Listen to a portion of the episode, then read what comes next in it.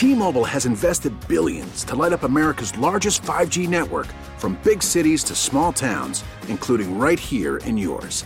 And great coverage is just the beginning. Right now, families and small businesses can save up to 20% versus AT&T and Verizon when they switch. Visit your local T-Mobile store today.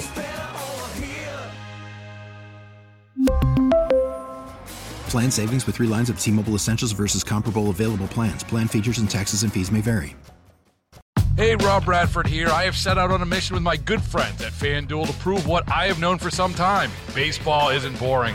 Now I have a daily podcast to prove it with some of the most notable people in the baseball world screaming baseball isn't boring from the mountaintops or at least agreeing to come on our show. Players, managers, GMs, and yes, even the commissioner of baseball, Rob Manfred. It has been a constant wave of baseball's most powerful voices. So join the revolution. Subscribe and soak in Baseball Isn't Boring. Listen on your Odyssey app or wherever you get your podcast. You'll be glad you did. Here's a good idea. Have a point. It makes it so much more interesting for the listener.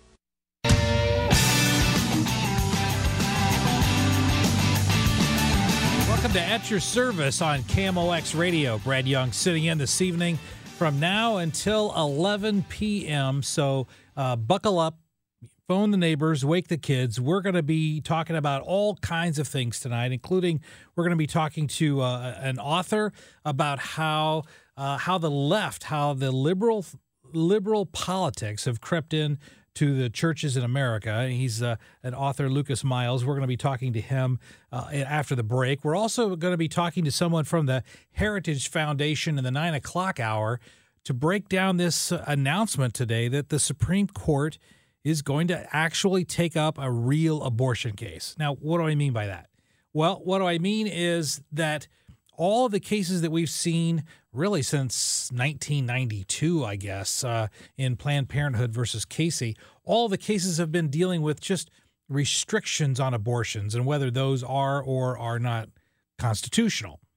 But by taking up this case in Mississippi, and you heard it on CBS News at the top of the hour, by taking up this case in Mississippi, it's just frankly dealing with banning abortions after 15 weeks.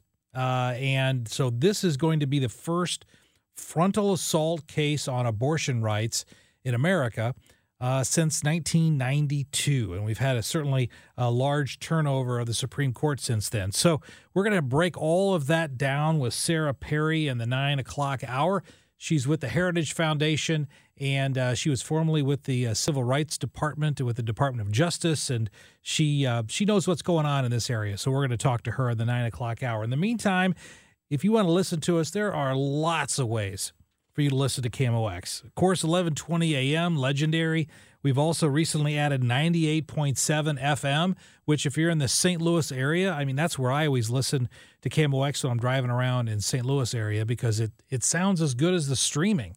And of course, you can stream it on any any device that you have, including your phones or Alexa or any other kind of streaming devices. Or you can even catch us at 102.5 HD2 uh, or on the Odyssey app because wherever you go, we go. And that's what we're doing right now with Odyssey. Also, if you want to shoot me an email, you know, I'm usually the legal analyst here on KMOX, like to talk about legal issues. But if you want to send me an email, I always enjoy hearing from listeners. My email address for my law firm, my law firm is Harris, Dowell, Fisher, and Young. And you can email me at byoung because, well, frankly, it's good to be young. Be young at harrisdowell.com. H A R R I S as in Sam, D as in David, O W E L L dot com. A couple of things I want to hit here while we have a few moments, and that is you heard uh, you heard CBS News, you heard Sean Michael Lyle talk about it. The uh, mask policies are getting revised uh, because of the CDC's surprise announcement on Thursday evening. But the question becomes it, it doesn't necessarily apply to private businesses. Businesses can still enact whatever policies that they want. So even though the CDC has said, rip off those face diapers, my friends, if you're fully vaccinated, don't need them. Uh, at this point, uh, businesses are differing based upon businesses. So I tried to compile a list of some of the places where you might go over the next few days here in St. Louis. At Schnucks, Fully vaccinated customers do not have to wear masks, but employees still do at least at least for now. Now, Dr. Scott Gottlieb, he's uh, he's formerly with uh, the CDC, and and uh, uh, you've probably seen him a lot. He's on CNBC television quite a bit. He said that there shouldn't be any mask mandates anywhere in the country by June or July, which to me is very encouraging. But for now, at Schnucks, no masks are required if you're fully vaccinated. But if you're still working there, they, they make the employees wear masks. Dierbergs. Dierberg says it's sorting through the new guidelines and will update its mask policy this week. So, at least as of when I was prepping the show earlier today, Dierbergs had not yet made a decision on that, but look for something soon. Now, here, maybe, this may be the most important location in St. Louis Ted Drewes. Who doesn't love Ted Drewes?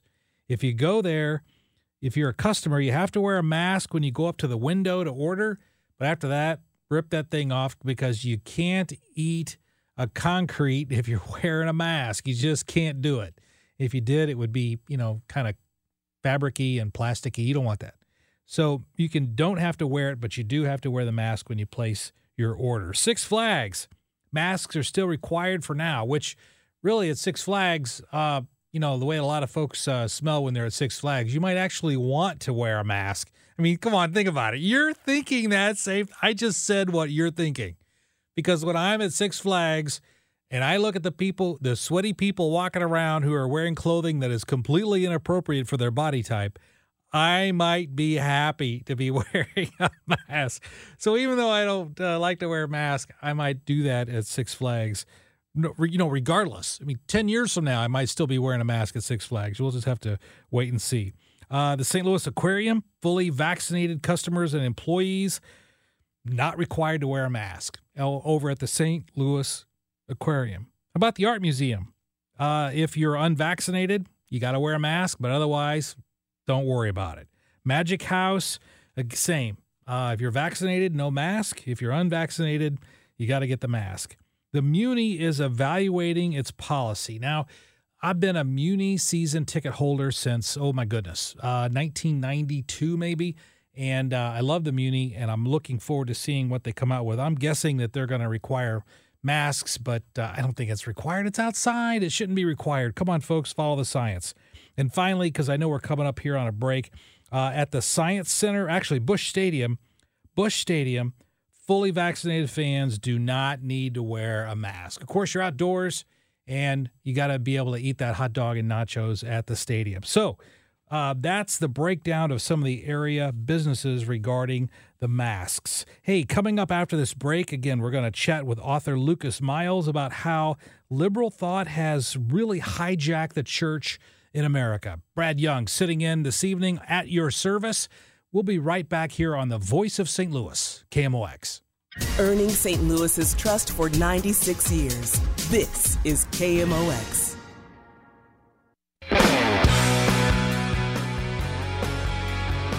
Welcome back to KMOX Radio. Brad Young at your service this evening. And I ran across this book recently, and I just wanted to talk to the author, Pastor Lucas Miles. He's the author of The Christian Left, and uh, uh, and basically talking about how liberal thought has hijacked the church. Uh, Pastor Miles, thanks for joining us this evening on KMOX. Hey, thanks for having me. Hey, appreciate you making time for us this evening. I've got a lot of specific questions for you, and if we go a little bit long, I may need to keep you through the break because this is a topic that is near and dear to my heart. So I've, I've got some specific questions for you, but just foundationally, why, what, what moved you to write this book? You know, I've been uh, a pastor. I started preaching at 17. I'll be 42 this year, so I've been doing this quite a while actually been at the same church, my wife and I, uh, based in South Bend, Indiana, for about the last uh, going on 17 years. And you know, I'm in a red state in a blue county. Uh, the mayor here in South Bend was uh, Pete Buttigieg, who ran for um, uh, Democratic candidate for uh, for president. Um, and he's a perfect example of the Christian left. And, and we see a lot of this in our community here in South Bend um, that has, you know, with a very rich history of, of Christianity, especially with the University of Notre Dame in our backyard. Um, but but the the Christianity that we see has really drifted into uh, sort of a, a progressive ideology. And so we've seen what the New York Times, you know, has called this ascendant liberal Christianity, really in our own backyard. And it's not just happening here. I think it's happening around the uh, around the country. And Bible believing Christians, conservative Christians, uh, are noticing this. They're hearing this in the pulpits now. Um, things like critical race theory that are pushed, um, you know, socialism, Marxism, coming out of the church like never before. And I really felt like I, I wanted to do something about it. And, and thankfully, I felt like the Lord kind of gave me the words to uh, uh, to put together this book, The Christian Left. Very good. And again, we're talking to Pastor Lucas Miles. He's the author of The Christian Left How Liberal Thought Has Hijacked the Church. Now, every study over the past few years, including uh, the well known Pew Research study on religion in America, everyone has shown a consistent downtrend of both church attendance and even the number of people who identify as Christians. Now, when this started, uh, many churches, and I know my church was one of them, many churches tried to make their services simpler and easier, you know, just to, to try to attract more people or to appeal to a wider audience. But what has started out as a change in the form of church, I think, has resulted in a change of the function of the church. How would you explain that? Absolutely. So, you know, one of the things I trace in the book is that, you know, you have the birth of the seeker sensitive movement in the 80s and 90s and, you know, really produced a lot of our nation's megachurches. And, you know, this isn't necessarily a dig on them. I think that they were making, uh, uh really doing every effort that they could um, to to make converts and to you know evangelize and share the message. And so, and they were really good at it. And they created a lot of converts, but they they actually struggled making disciples. And so, with the birth of that seeker sensitive movement, what happened? We we we took away Sunday school. We took away a lot of discipleship making programs.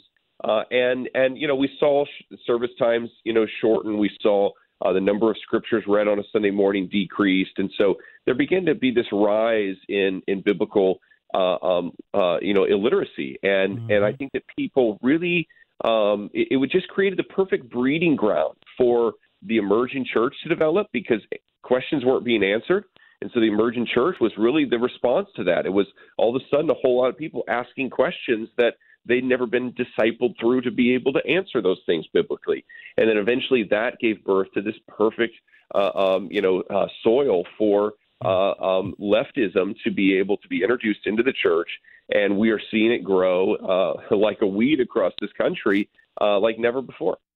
You know, a term that that I've often heard is that churches, many churches, embrace what's called a social gospel, and I know you're familiar with that term, but in case others are not, how would you define a social gospel? Absolutely. So, you know, the social, you'll hear social justice, uh, social gospel. Uh, you'll also, uh, you know, kind of the secular version of this might be referred to as either critical theory or critical race theory. Um, it's also known as liberation theology. And basically, a social gospel um, is a gospel that really puts man in the center of the gospel rather than Christ. As believers in Jesus, as people who um, you know study the Word of God, uh, you would you would see that that really all of Scripture all is about the culmination of the the um, death, burial, and resurrection of Jesus, as well as his return for his church, and that that you know all of eternity is spent worshiping him and in in peace and serenity and and and joy.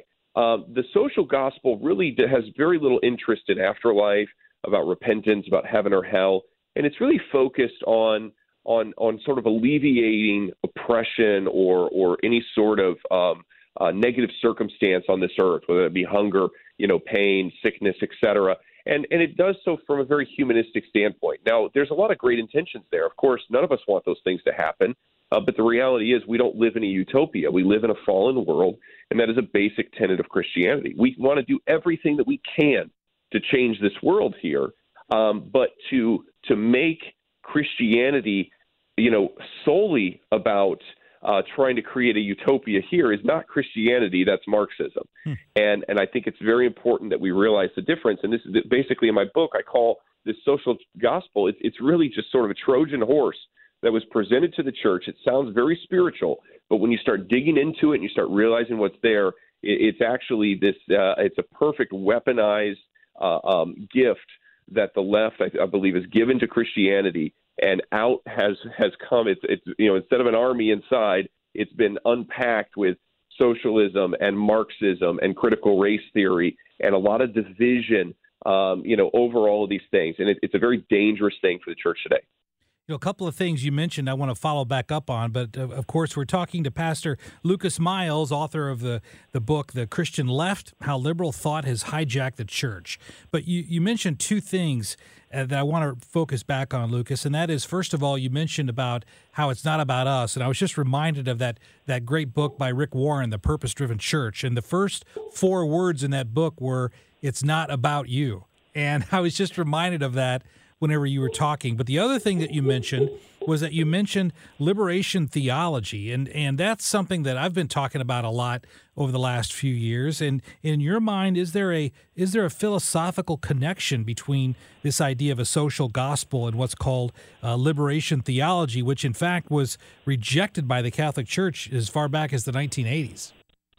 Absolutely. So, so liberation theology it really started uh, was developed, uh, I believe, in the 50s and 60s. There was a priest named uh, Gutierrez out of uh, South America um, that really, you know, found sort of this hybrid between Marxism and Christianity. And I show in my book he he although he you know is credited for really developing it. Uh, there were some early forms of this going all the way back to you know arguably the 1700s uh, in France with some social reformers there that that sort of used and leveraged Christianity to promote their agendas. Uh, and so, you know, with a lot of what we see today in critical race theory and in even some of the Marxist activity of BLM and, and sort of this Marxist takeover of a uh, uh, of some of the injustices that that they were you know addressing, um, there is a theology behind that. And the theology is very specific. The founders of liberation theology uh, both in, in South America as well as the American version of it, which is typically referred to as black liberation theology. There's an individual named James Cone, uh, who I believe is deceased now, but he wrote a book about 50 years ago uh, regarding sort of the, the, the framework of black liberation theology. Both of those individuals state that what they are introducing um, to Christians is, in fact, another gospel. And it's it's amazing how bold they are in saying this because Scripture tells us in Galatians mm-hmm. that if mm-hmm. anybody brings to you a gospel other than the one that Paul shares, the one that Jesus gave us, you know, it actually says let let them be eternally condemned. Now that's that's the Bible's words and not mine. Um, but what we see is that they they literally say the Jesus of liberation theology is not the same Jesus that the church has worshipped for the last two thousand years. That is that is almost verbatim, you know, the words that we see in some of their writings. And so you know, liberation theology is not Christianity. It's an entirely different religion, entirely different, you know, theological structure to it, and and it, it does not hold the same tenets. Now, it's called the same thing, and so to to you know uh, maybe the layperson or the person who's not discipled very well, they don't see the distinction. Well, what? They're both Christianity. But when you really actually begin to dig into the philosophy of it, mm-hmm. they are two entirely different religions altogether. We're talking to Lucas Miles. And Lucas, can you stick with us through the break? We're coming up here on a break, but I've got a lot more questions. Would love you. to. Uh, okay, excellent. Again, we're talking to Lucas Miles, author of The Christian Left How Liberal Thought Has Hijacked the Church. We'll be back right after this. Brad Young at your service on KMOX. Welcome back to KMOX at your service with Brad Young this evening, talking to Pastor Lucas Miles about the Christian left, how liberal thought has hijacked the church. So, uh, thanks for sticking with us through the break. Here, we were talking before the break about the idea of a social gospel, and and and Lucas, I think every Christian would freely admit that feeding the poor and healing the sick are important things to be doing. But if the primary goal of Jesus was to feed the poor and heal the sick, I don't think he succeeded. I mean, everyone he fed, even the 5,000, they were all hungry again in just a few hours. So, what does that tell us about the real purpose and mission of Jesus? You know, Jesus also says that the poor you're always going to have with you. You know, basically, he says right from the start that this is not a problem that we can fix. Uh, it doesn't mean there's not a problem that we can make a dent in. And of course, you know, we can all, uh, you know, grab a hold of that. Uh, uh, that starfish, you know, uh, story where you know it matters to the one that you uh, throw back into the ocean, rather, even if you can't, uh, you know, save them all. Uh, and that certainly should be the mission of the church. But we have to remember that that the gospel is more than that. Uh, every single parable, every single story that that we see uh, Jesus tell, there's an element of personal responsibility. And socialism, social gospel, uh, um, you know, critical race theory, all of these things really reject the idea of personal responsibility. Uh, you know, in when you look at the social justice gospel or liberation theology, as it's known, um, there is actually not a, an, any sort of emphasis on individual sin. In fact, the only sin uh, um, you know, really according to a uh, liberation theology, is a community sin by failing to recognize the oppression of the people or by being on the other side where you oppress the people. Uh, you're not even allowed to ask questions about, uh, you know, personal sin or moral things in people's lives. This is why uh, an LGBT agenda works very well alongside liberation theology because individual sin is not an issue within liberation theology. It's not part of their structure, their dogma. It's not part of their religion. And so these, you know, liberation uh, um, theology really allows progressive Christians, or what I call the Christian left in this book, uh, to really read the Bible with what I call whiteout, you know, to, or a magic marker to sort of, you know, cross out the verses that don't apply to them anymore. And they sort of have really just developed a choose your own adventure religion uh, that that has some semblance of Christianity, uh, but is really antithetical to the true gospel in every way. Well, what I've heard when I've had this conversation with folks about this idea about the, the liberalization or the or the, the left movement of the church, what has been told to me is well, this is an attempt to attract more people to church. This is a this is a way to to make the gospel more attractive to a larger audience of people. But I guess the real question is if it's that if that has been the purpose, has it been successful?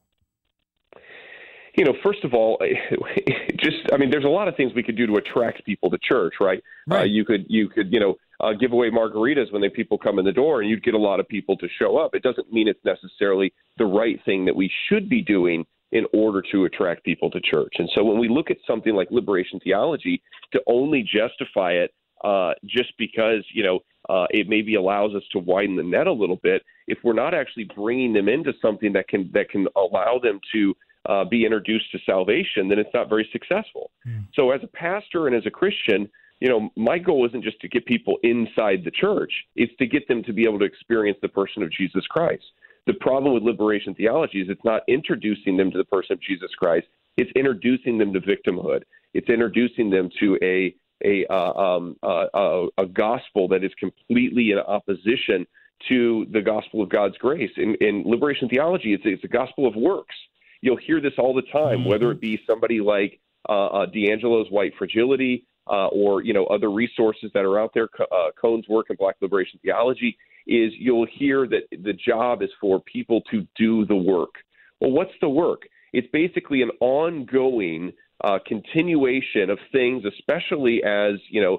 Uh, um, you know, an individual that you know somebody could say, well, you're you're privileged because the color of your skin or whatever that be then I have a, a perpetual job of doing the work to try to do what?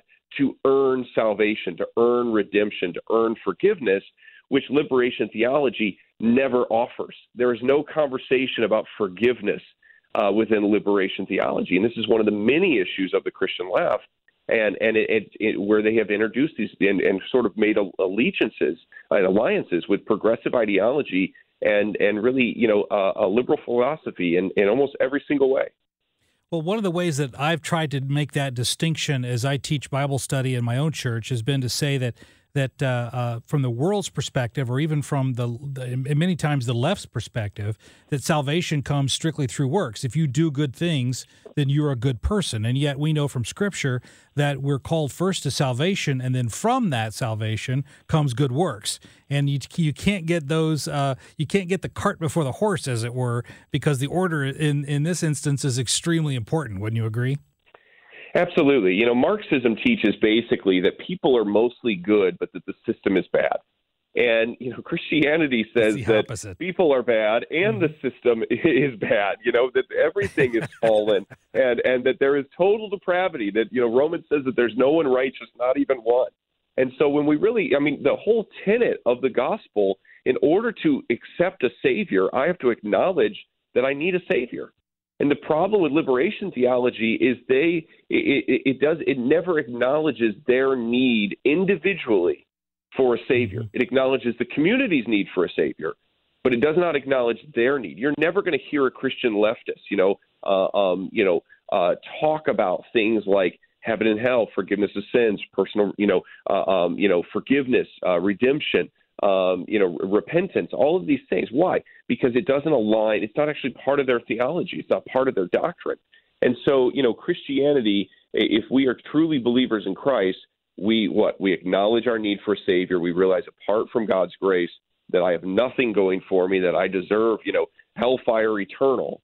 And it's only by the grace of God, by grace through faith, Ephesians says, that I'm able to be saved, not by my works, and certainly not by my effort in trying to, you know, uh, mm-hmm. correct the system in some way. Just two questions for you, and then we'll wrap this up this evening. We're talking to Pastor Lucas Miles, author of The Christian Left How Liberal Thought Has Hijacked the Church. And if the church becomes more aligned with something like the United Way, in other words, if it starts to look more and more like the United Way rather than the gospel of, of Christ, at what point does it really stop being the church and just become another charity?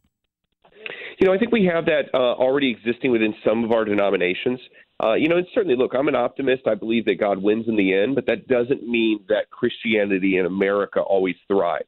And we've seen Christianity struggle in other countries. We've seen Europe go through kind of a dark uh, season within within her churches, and so uh, I think that we have to be sober minded and realizing that just because you know God redeems the church doesn't mean that uh, the church in America is necessarily going to you know accelerate at the, the the rate that we would want it to.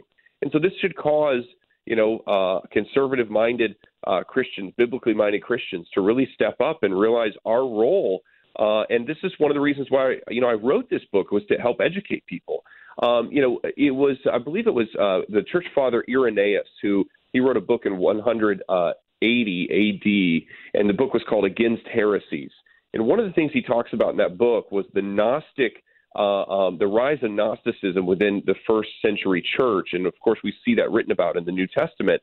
And and he said that the reason why the first century church struggled to refute Gnosticism is because they didn't fully understand it. And that is that inspired me in writing this book is because I feel like a lot of people don't fully understand critical race theory and liberation theology and, and progressive Christianity and, and ultimately the Christian left. And because of that, we're struggling to be able to refute their arguments. And so, what I try to do in this book is really provide sort of that roadmap through each one of these issues to really help people be drawn back to biblical Orthodox Christianity and to ensure that they don't get off track and that their churches don't get off track in the process. Hey, last question for you, Pastor Luke Miles, is this. Uh, someone may be listening to this and saying, well, how do I know if my church has drifted into this uh, liberal theology conundrum? How, how would I know? So, what kind of uh, uh terminology, what kind of, uh, of guidance can you give that person for them to figure out whether or not their church is or is not embracing this leftist theology? Yeah, I, I call these the canary in the cage. You know, it's what we're looking for that tell us that there's a problem overall in the whole institution uh, that we're attending. And you know, some some churches are just starting to maybe drift left, and there can be some course correction with some solid conversations with leadership. Other churches have really gone full blown on, you know, uh, Christian leftists here, and so we need to be aware of that. I would look at things like what does the church teach about salvation? Do they still give individual altar calls, or you know, is that at you know some sort of postmodern response to salvation instead? Uh, what does the church view about uh, uh, pro-life and abortion issues? Do they still stand for the sanctity of life? Uh, in the womb. That's an important marker to be able to see where people still stand. Uh, where do they where do they you know land on the whole issue of a biblical view of gender and sexuality? Have they sort of thrown that away and really embraced more of a progressive ideology on those things? Uh, these things all begin to tell us where the church stands. And really, what they ultimately point to is does the church believe in the infallibility of Scripture? Because in order to downgrade some of those issues and those biblical definitions, really what's happening is I'm actually downgrading my view of the Bible. And so if I'm letting go of the Bible as being the Word of God, eh, that's the only way that somebody could embrace Christian leftism is is because they have let go of the Bible as being the source of truth, and they've started grabbing hold of really voices in the world and amplifying those and elevating them above God's word. Very good. Pastor Lucas Miles, author of the book The Christian Left How Liberal Thought Has Hijacked the Church. Thanks so much for joining us this evening on KMOX. Appreciate it. Thank you. And uh, we'll be back. KMOX at your service. We'll be back right after this. Trusted information, live and local. From the award winning KMOX Newsroom.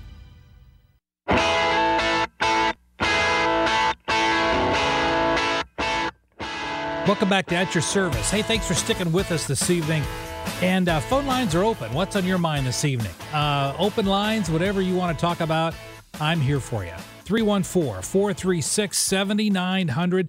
Normally, I like to get texts as well. Our text line's kind of buggy tonight. So uh, if you've got something on your mind, give us a call 314 436 7900. Bill Gates, boy, things have really changed for him in the last couple of weeks, haven't they? he went from, um, I mean, just on the financial side, uh, he's he's going to be going from the I think the second richest person on the planet. He's going to be dropping pretty significantly. Of course, it's not like he's going to be missing any meals. It's not like he's going to be you know getting a janitorial job somewhere uh, because he's going to be uh, broke or anything. But that's not the case. But just think about it from his public persona perspective. I mean, if I were to ask you three weeks ago, just tell me what words you would use to describe Bill Gates, what words would you use? This is a, a three, four weeks ago. I, I, just jotted down a couple that it came to my mind. He's a nerd. Of course, he's always going to be a nerd. A do gooder, likable, uber wealthy, sweater obsessed liberal. Uh, those are just some of the things that come to my mind. But but now, after all of these allegations started coming out over the last few weeks, uh, uh, in the midst of this divorce, now we're, he's a guy that in, in, gets involved allegedly with office affairs. Uh, he's the uncomfortable workplace behavior guy. Apparently, he would say things that were really uncomfortable uh, to other coworkers, which is why Microsoft asked him to step down. Uh, and plus, he's been a little too close to Jeffrey Epstein. I don't know what you make out of that, but uh, uh that's one of the things that uh, has been widely reported that Mrs. Gates, Melinda Gates, uh, didn't like. He was too good of friends with uh, Jeffrey Epstein. So, uh, but what's interesting to me is is that divorce cases can literally change history. They can change history. And I'm going to give you a classic example. You're going to think I'm making this up. Uh, Producer Nathan, you're going to think I'm just completely making this up, but everything I'm going to tell you right now is the absolute truth. And that is Star Trek gave us President Barack Obama. Star Trek did. Now, producer Nathan's looking at me like, yeah, I'm not with you on this one, Brad. You're going to have to explain it to me. So let me just briefly break it down how a Star Trek character resulted in us having President Barack Obama. So let me take you back. I'm from Illinois, and I followed all this stuff very, very carefully whenever it was uh, in the midst of it. So let me take you back briefly to, I believe it was 2004. Uh, Illinois had an investment banker by the name of Jack Ryan, no relation to the Tom Clancy character, but his name was Jack Ryan, and he was an investment banker, very wealthy. He was a shoe in, a shoe in to be the next senator, U.S. senator from the state of Illinois. You know, back in Illinois, back when they could actually elect Republicans over there, uh, he was going to be the next senator from Illinois. This was in 2004. But he was he had a very attractive wife. His wife was Jeri Ryan. Now, if that name doesn't mean anything to you, if you've ever watched Star Trek, particularly Star Trek Voyager, she was seven of nine on Star Trek Voyager. And um, let me, how do I put this in good taste uh, and morality? Well, her outfit was painted on, and um, and she was always obvious in every scene that she was in on Star Trek Voyager. If you've ever seen the show, you know exactly who I'm talking about. She's blonde and she was uh, on the show. Anyway, she got divorced from Jack Ryan in 1999. And when they got divorced, their records were sealed. But you know what? The uh, uh, the Chicago Tribune uh, they filed a lawsuit to get those records released. And there was a lot of salacious things in those records about activities that he asked her to do in public that she didn't want to do. Well, all of this came out, and he went from a double digit lead over this unknown state senator, nobody had ever heard of him, named Barack Hussein Obama. And so uh, no one thought, who's going to vote for a guy with a Muslim sounding name to be uh, in the U.S. Senate? And so he was just, he was getting single digits in the polls. Uh, he was the Democrat challenger. Jack Ryan was the Republican challenger. And uh, eventually, when these salacious details came out, Jack Ryan had to withdraw from the race. Barack Obama went on to win a huge victory to go to the U.S. Senate. And then he spent the next four years in the U.S. Senate running for the presidency.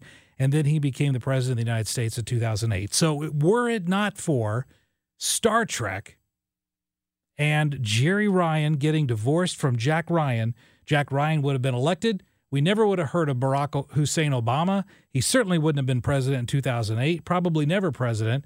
And so when you think about it, the divorce case from a Star Trek character resulted in President Barack Hussein Obama. So, yes, divorce cases can literally change history. Now, I'm not making any of that up. You can independently verify every point that I just told you. It's not a conspiracy theory.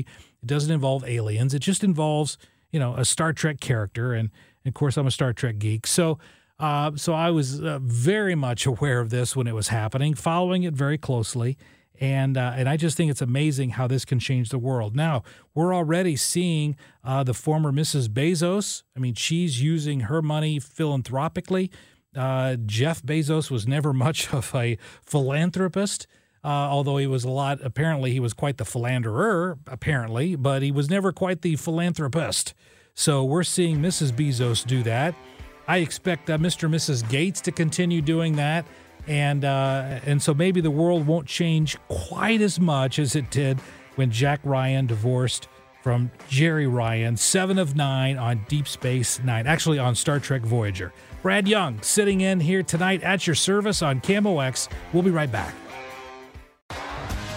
T-Mobile has invested billions to light up America's largest 5G network from big cities to small towns, including right here in yours. And great coverage is just the beginning. Right now, families and small businesses can save up to 20% versus AT&T and Verizon when they switch. Visit your local T-Mobile store today.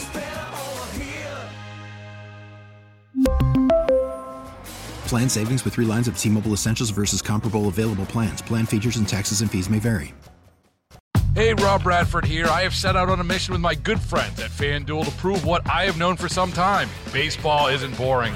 Now I have a daily podcast to prove it with some of the most notable people in the baseball world screaming baseball isn't boring from the mountaintops or at least agreeing to come on our show. Players, managers, GMs, and yes, even the commissioner of baseball, Rob Manfred. It has been a constant wave of baseball's most powerful voices. So join the revolution. Subscribe and soak in Baseball Isn't Boring. Listen on your Audacy app or wherever you get your podcast. You'll be glad you did.